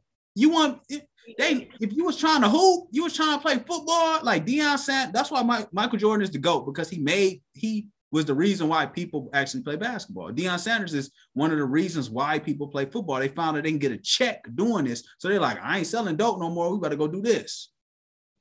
Yeah. So we weren't taught that because they didn't understand that. They knew sell dope. Once they got caught, they got too many F's. They can't do nothing no more. What they go do? They go get this dead end job. They just trying to survive. They just trying to make sure that. I was about to say it's all connected. It's all all connected. Like survival, you can't even think longevity when you're trying to survive. It's literally about the next day. Like I'm trying to make money for the rent for the next day. I'm trying to make money to eat for the next day. But so we weren't thinking about longevity, so we couldn't adapt those type of structures and those type of systems. Um, if we did adapt those type of structures and systems, then we would be able to think, oh, okay, like my investments are already set up. I'm already making money. Uh, that covers the now. So let me think about how my money can multiply for the future. You get what I'm saying? Mm-hmm. And also when it comes to the independent woman of today, and I feel like it's a lot of independent independent women. I am one, and I was raised by one. But that um, that woman or that characteristic in a woman, um, that was solely developed as a reaction to the cause, right? The cause was, you know, our black men, they were going to jail, they were in the streets, they were dying. And I mean, as black people, I don't feel like we fold, right? Like we're a tough type of people because we were so oppressed, right? That we had to work and grind for just about everything we had. So the woman, the women just stepped up, right? They stepped up and they morphed into that provider, that nurturer, that protector. They just had to do what they had to do at the end of the day. So I just wanted to address that. No, that and that's what happened because the people that our mothers, well, yeah, we are saying around the same age. Our mothers, they relied on, like you said, they died. They was a, like the the winners, like that they would call the winners. You feel what I'm saying? The people that they want, wanted to be with, the men that were like you wouldn't consider a dope dealer intellectual, but if you making 30 mil a month, what do you think you are? No, you definitely need to consider that. They were like, brilliant. what do you think you are? Like, what do you think you are? They're smart beyond measure. Dope dealers like, were yes, like math. They could do math in their head because they had to. They had to make it quick, like like quick, quick, quick. Like, come on now. No, they were brilliant.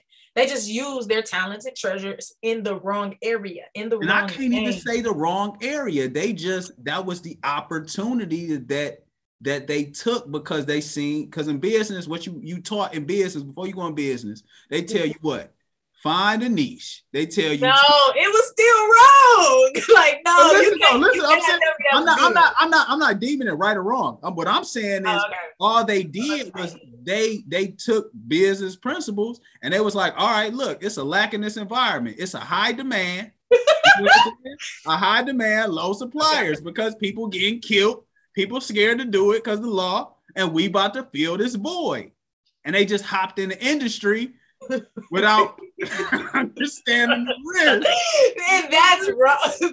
It's the right thinking process. It's right. It's here right, but you're manifesting it in the wrong way. Oh, Why yeah. it gotta be drugs? Why can't it be a, a product or But they didn't. That's because they didn't have access to everything else. Well, like yeah. I think, like, And I get, I get the reasons. I get the reasons, but it wasn't because right. before dope, it was women.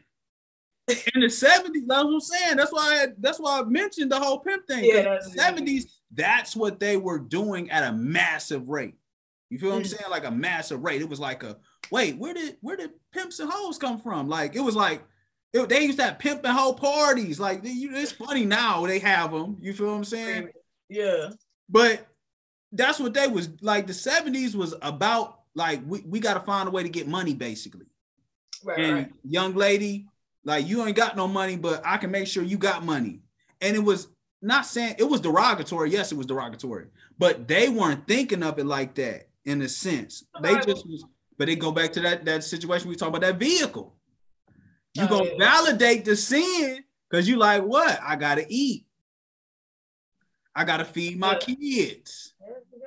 And then you know, once once some once you know the use of something, it, it get misused. Like so, they start abusing it. Now they on drugs. Now they selling drugs. And then the '90s come, and that's when they start locking everybody up. They give people football numbers. Yeah. give you football numbers. They ain't playing no games. You feel me? So now the late '90s come, Yeah. we torn apart. But rap, what come into play? Rap music. They like, oh, we ain't gotta sell dope no more. We just talk about the dope. we talk about what we've been through. Oh, okay, okay. Okay. Then they start making checks that they was they weren't making in the streets in the studio. Bigger check. But it actually was making the community worse because what? Yo, the power of the tongue is life and death. But people mm-hmm. like it because they drawn towards the scene. They drawn they relate. fruit. It's the same. Yep. Mm-hmm. Now that's at an all-time high. I mean, that's a whole nother conversation. But that's what it turned into but it messed our community up because we we draw so far back from we was at the, our top level of intellect business development everything at the top of the 60s like we came off the great depression but we created our own communities they took down black wall street in the 20s but they you feel me they rebounded they created atlanta you feel what i'm saying they created greensboro they created durham they created Detroit. Like people don't know. Hey, tell them Detroit was Atlanta. Detroit was lit. Like my Detroit mom. Detroit was Atlanta. Yeah, my mom used to tell me Detroit had like a million people in it. Like, and the East Side was banging skating rinks. They went skating every Sunday. Like. Riverwalk, Belle Isle, like yeah, like I always tell my mom, like I really would love to like be in Detroit when there was a million people in it. Right now we like at six hundred thousand and I think it's on a decline. But Detroit, but yeah, was, Detroit was that at yeah, it was that. Yeah, it was Atlanta. Like, I mean, be quiet as it's kept. I mean, Atlanta started coming up, but you feel me? They had Jermaine Dupri, but then they popped off when Big Meech went down there.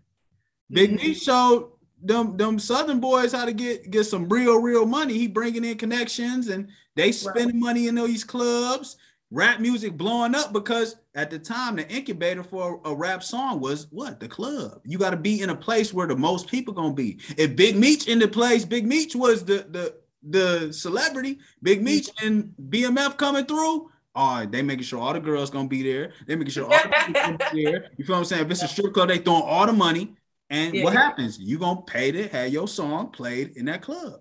Right, right. I would blow up. Now everybody like, we going to Atlanta. Yes, people talking about something they going, they don't know what they do. They like, yeah, I'm about to go. When I get 18, I'm moving to Atlanta. That's what was happening. So many people from Detroit is are moving to Atlanta. So I understand because back in the day, my grandfather and my grandma, they moved from the South to Detroit because of the big three, you know, the car companies to work and, you know, work work in the factories. So I get it, and I get it. And Atlanta is popping. I ain't gonna hold you up. I went down there like three times in a, one year before, like a couple years ago, before the pandemic. But um, yeah, I get it. I get it. But I still love Detroit. Still a D girl. I mean, y'all gonna, I think y'all gonna come back up. To be honest with you, I mean, it has the structure. It has the structure. I'm from Cleveland. I'll be saying, I think like these are incubating cities where it can shift anyway. Like the same amount of people that are in Chicago right now that's the same amount of people that was in Cleveland during the Rockefeller era. Oh, okay. So basically, people, my it's really black people because we the we the workforce. So like we we migrate. Are we gonna go here? Are we gonna go here? Not everybody going to Texas. You know what I'm saying? Everybody and their mama going to Texas. There's always an opportunity in Texas, but eventually it's gonna be a lot of us in Texas. Like, right, right. And right. it's gonna keep on shifting. Definitely. But, and I feel like it's going to take those whales that we were talking about, those people that are disruptive to, you know, industry to come here. I think they were talking about Amazon coming here um, once upon a time. But, you know, people like that, like Jeff and them, you know, come in and bring in like so much to the community, like jobs and resources. Yeah, I'm just excited to see who, you know, it could be you, it could be me, but we'll see. I mean, you the create, you the creator. I mean, I'm creative a little bit too, but you, I seen on Instagram, I see you had, uh, you made a a garment out of leaves. I was, I was like, wait, how you do that? I'm like, how you do? Cause my mama, she been sewing my whole life. Like my mama, she made prom suits. She she she gonna sew. You feel what I'm saying? Like she gonna sew. She got the, you feel me, the brothers. You feel me? I know the machines, all that. Like she's been doing our whole life. So when I seen you do that, I'm like, how she do that? how did well, you do that?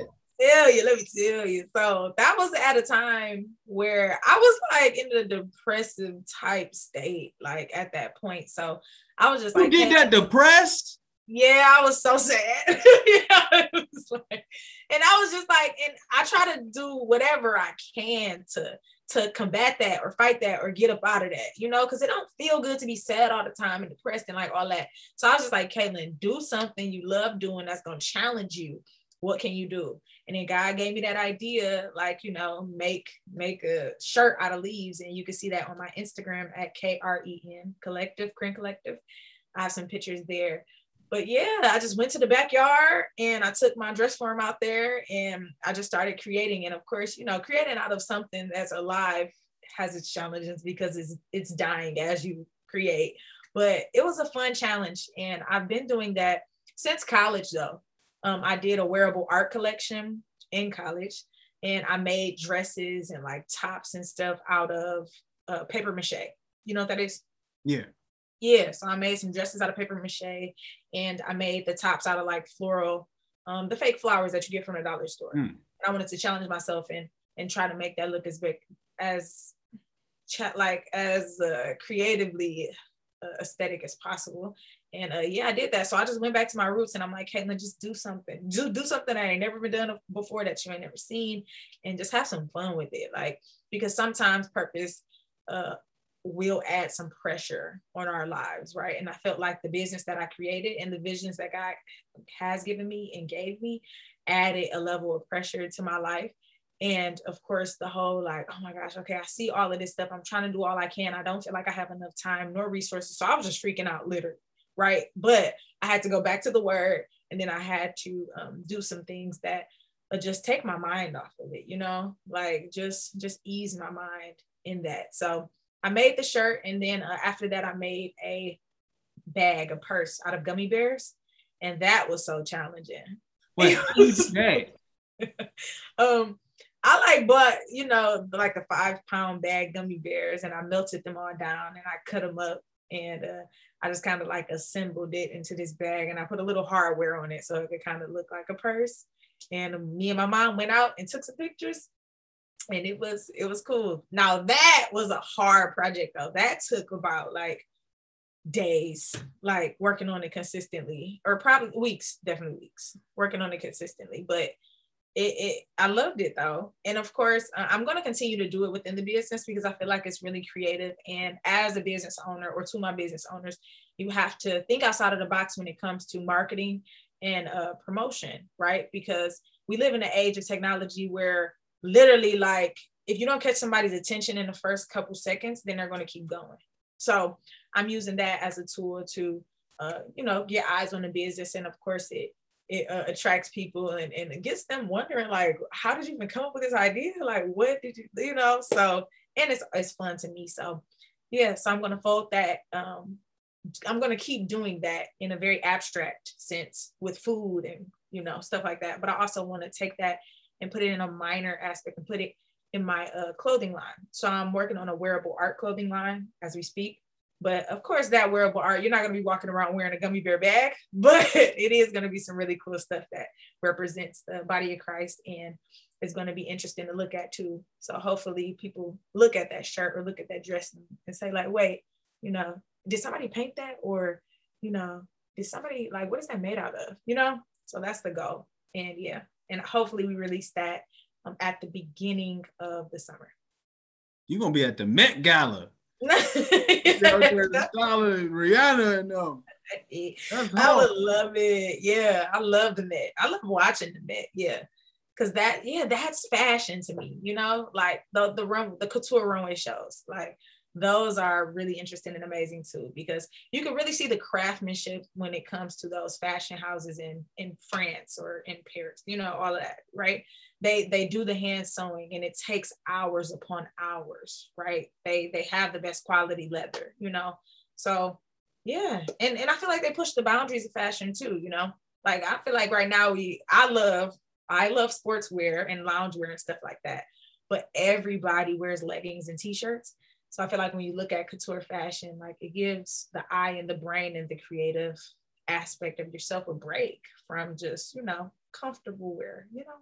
So so yeah. At a point in time, that was not the thing. I remember when they first started wearing leggings all the time. They started right. selling them in the stores. I'm like, where where they pants go? Like where right. everybody wearing these now? Like where the girls wear these? Right, exactly, exactly. So, so yeah, um, it's been fun. It's been fun.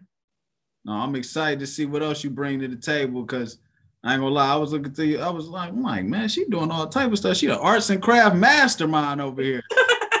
yeah, and when I tell you, uh, I mentioned earlier in the podcast that it's literally all I could do. You know, I remember one time I was really frustrated in my business um, about, uh, I guess, the direction of my business, where where I should go and how I should do it, um, and it was really consuming me. And uh, I just decided, like, look, okay, like at this point, I was upset. I was upset with God, and um, I was just like, God, look, okay, like I, I gotta, I can't do this no more. Like I can't do this no more. Like I'm, I'm gonna see like if I could just make some money, you know, and try to steward that a little later in fashion, but let's just go for the money, right? And of course, the money is that's not the right idea. Anyway, but I was like, let me just go for the money, right? So I um started wholesaling. Do you know what that is?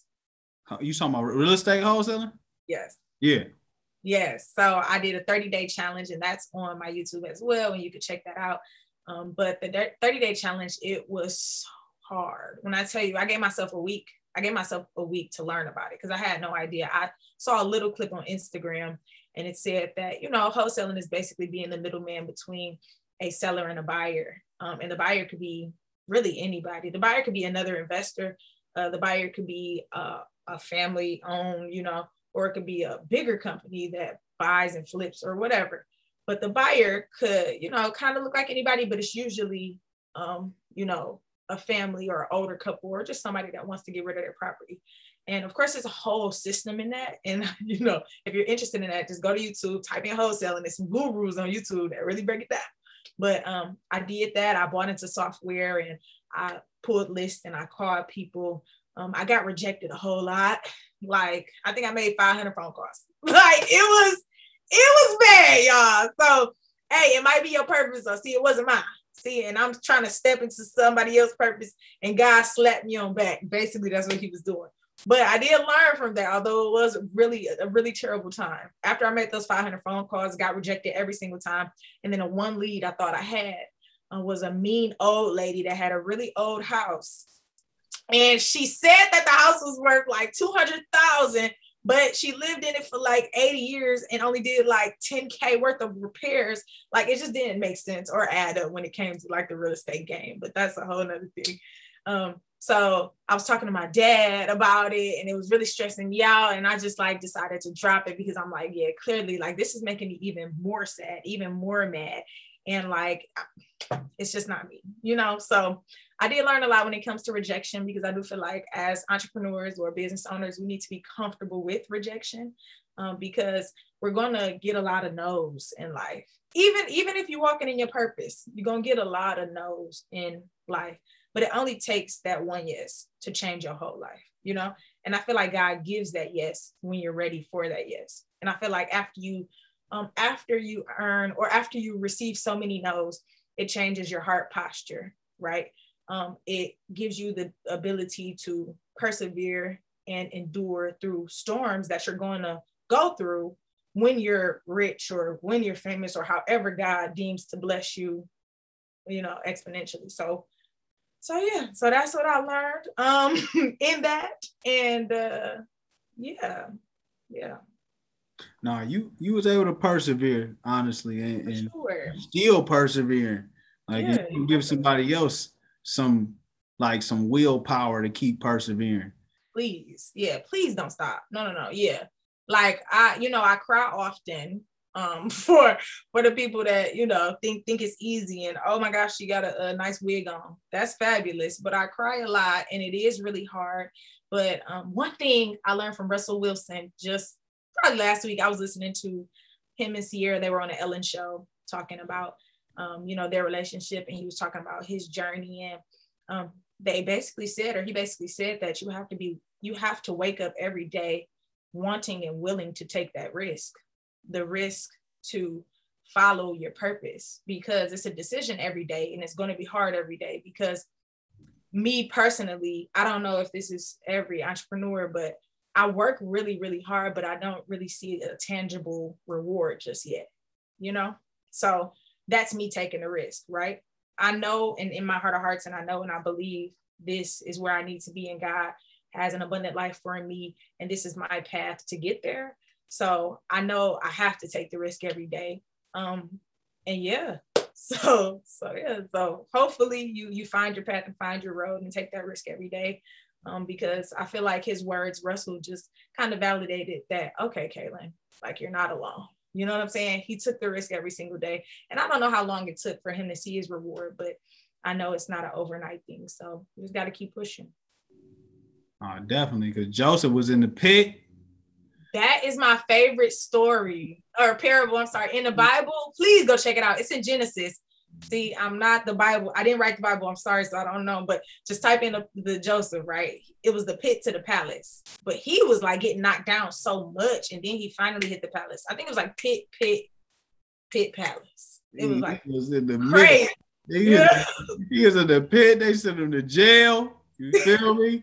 He was in jail for like seven years. So like you gotta but it's funny because people think about age, right? So right, right.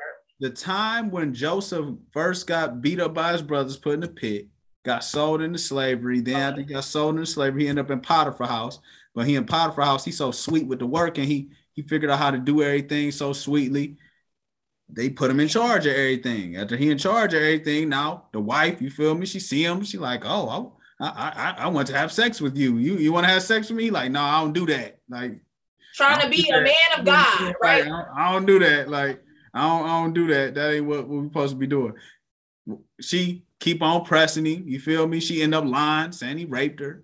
End up in jail. But when he in jail, they make him the HNIC. He a head person in charge in the jail. You feel me? He the head person. He, everything go through him. And then when Pharaoh sent his people down there, he interpreted a dream. The dream got back to Pharaoh. Pharaoh had a dream. Then he like, well, go get this dude because I can't figure out what's wrong with this, this dream I keep having. He interprets the dream. Now he like, well, since you interpret the dream, I need you to run the play. To be the second in charge. Like they made him the second in charge from prison. And I think while he was, he God gave him that gift to interpret dreams in prison. I don't know if it was in prison or before, but he definitely used it in prison. And he had a dream before. That's how he ended up in the pit. Okay, but yeah, the prison, the prison folks was asking him like, bro, look, I just had a dream. Like, how long am I gonna be down here? Like, da da da. And then he was telling him like, yeah, bro, you're gonna die tomorrow, but you gonna you gonna leave. You get what I'm saying? So when you leave, tell them about me and my mm. gift down here, so I could leave with you. That dude that went up there, he was like a chef or something in the kitchen he forgot about Joseph in the prison for two years. And then it, it, it hit him like when um when when they was asking like bro like we need somebody to interpret dreams. He was like, oh, it was somebody in jail two years ago. He might still be down there. Like what? So even like you doing the right thing, right? But you're not seeing the right results. But just keep it going because you might be second in charge in a minute. So yeah, I love that story. That's like my favorite favorite story he didn't get there until he was 30. Was it was he 30? He was 30. Oh my gosh. And when do you know his age when he was thrown into the pit with his brothers? He had to be young. young. He probably was but he was probably between the ages of 12 and 16, somewhere around oh, there. See, I thought it was like high school. That's wild. I gotta do some more research on the age because that'll put really put some stuff into perspective. Imagine um, being in there like almost 20 years. You just like what? God, yeah. you get you like God, you the one who gave me the dream because he he had a dream about his brothers that he was ruling over them. And you gonna bow to me. Yeah. And they was like, they was already mad at him because he had all the favor, he had the coat. Jealous, Jealous yeah. they was sorry, they whooped on him. Yeah, yeah. Yes. But that's my favorite book. If you don't read anything else, if you're not a Christian, if atheist, whatever, just read it. It's good. It's a good story. It's a good story for the Christians and non-Christians, for everybody. It's a great story. Great story. Everything in that Bible. Like, that's why I say, I mean, it's it's the truth. Like it's it's like it's yeah, it's not suggestive, it's not feel good message. When you think of it as a feel good message, you you one of those seeds we was talking about that end up in the rocks. You feel what I'm saying? You never gonna you never gonna attach to nothing, so you never gonna really grow. And if you end up in the weeds, and you grow a little bit, but you never hit your full potential because you worried about how you gonna get money, you worried about where you gonna go in life, you worried about how, how you gonna do this career goal or how you gonna have kids, when you gonna get married, worried about all the stuff that you ain't got nothing to worry about. you gonna miss out on being in that good ground because the ground is how you prepare yourself. Like ground is is like it's it's jobs now that you can test. Well, it's been like this, but you can test. They test the ground before they build on it. These mm-hmm. people get paid. They get paid so much money, but they're mm-hmm. testing the ground. But it's certain chemicals and certain things in the earth that make ground good enough to either build on, plant with, different stuff like that. Yeah.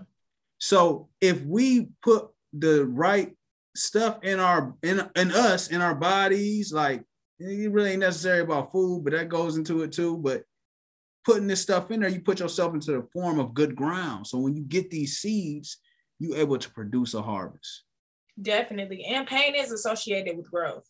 Like they're hand in hand. They're go- they go hand in hand. So if you want to grow or increase, right? Growing mentally, emotionally, spiritually, or increase financially, whatever, go up. Like if you're trying to go up or change, pain is associated with that. I think TD Jakes, he does a really great job in his sermon. I don't know if he did a sermon series called Crushing, but he did make a book called Crushing. And he goes through the whole process of how grapes turn into wine and um, how, you know, the pruning and the crushing of the grapes, right? And then the fermenting, and then you know they they uh, turn into this really great uh, product at the end. And of course, when you think of like a diamond, right? Uh, like diamonds, you don't find them really cute and cut like, you know, wedding rings. Like they're found really looking really crazy, right?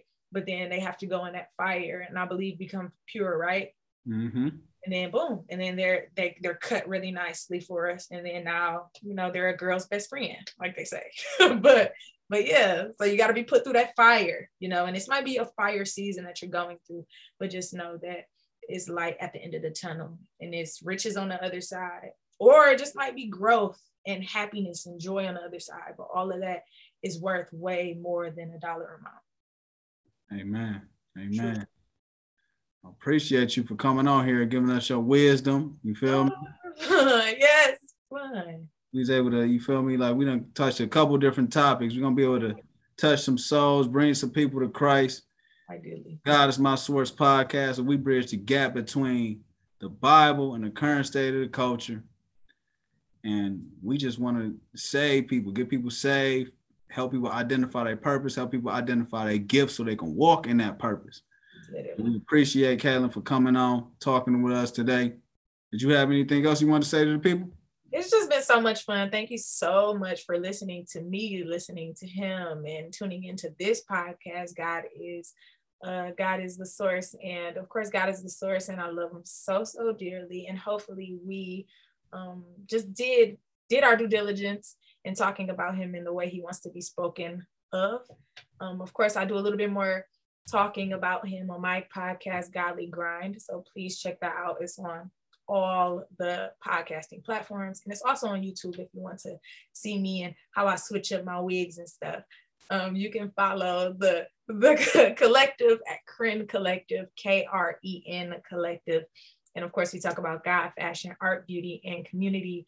I do a lot of fun things over there. So, you know, we we do vlogs. You know, I just went to New York Fashion Week, so that was super fun. And of course, we dig deep on, you know, how God is is enriching my life, my life, and how He can help you with yours. So I love you and I thank you. And I want to thank you too so much. Thank you so, so much for having me on. It was so much fun. And just let me know whenever you want want me back on, you know, we can kick it. Oh, yeah, yeah, we can. You feel me? Like we can get you back on. We're gonna, I'm gonna start getting in person in a minute. I'm gonna start hopping around.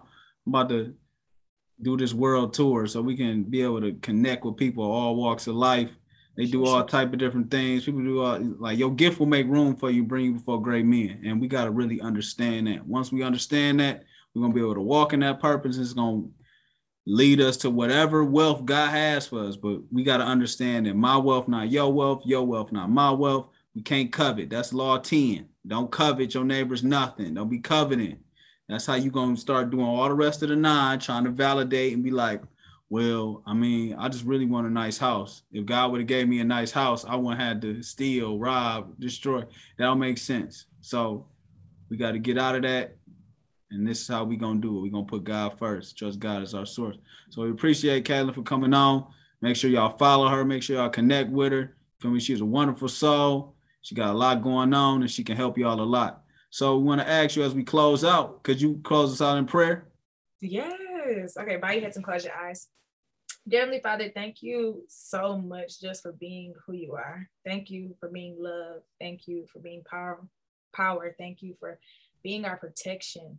Uh, thank you for your continuous love and your grace and your mercy, God. Uh, thank you so much for sending Jesus here to die on the cross to pay for our sins.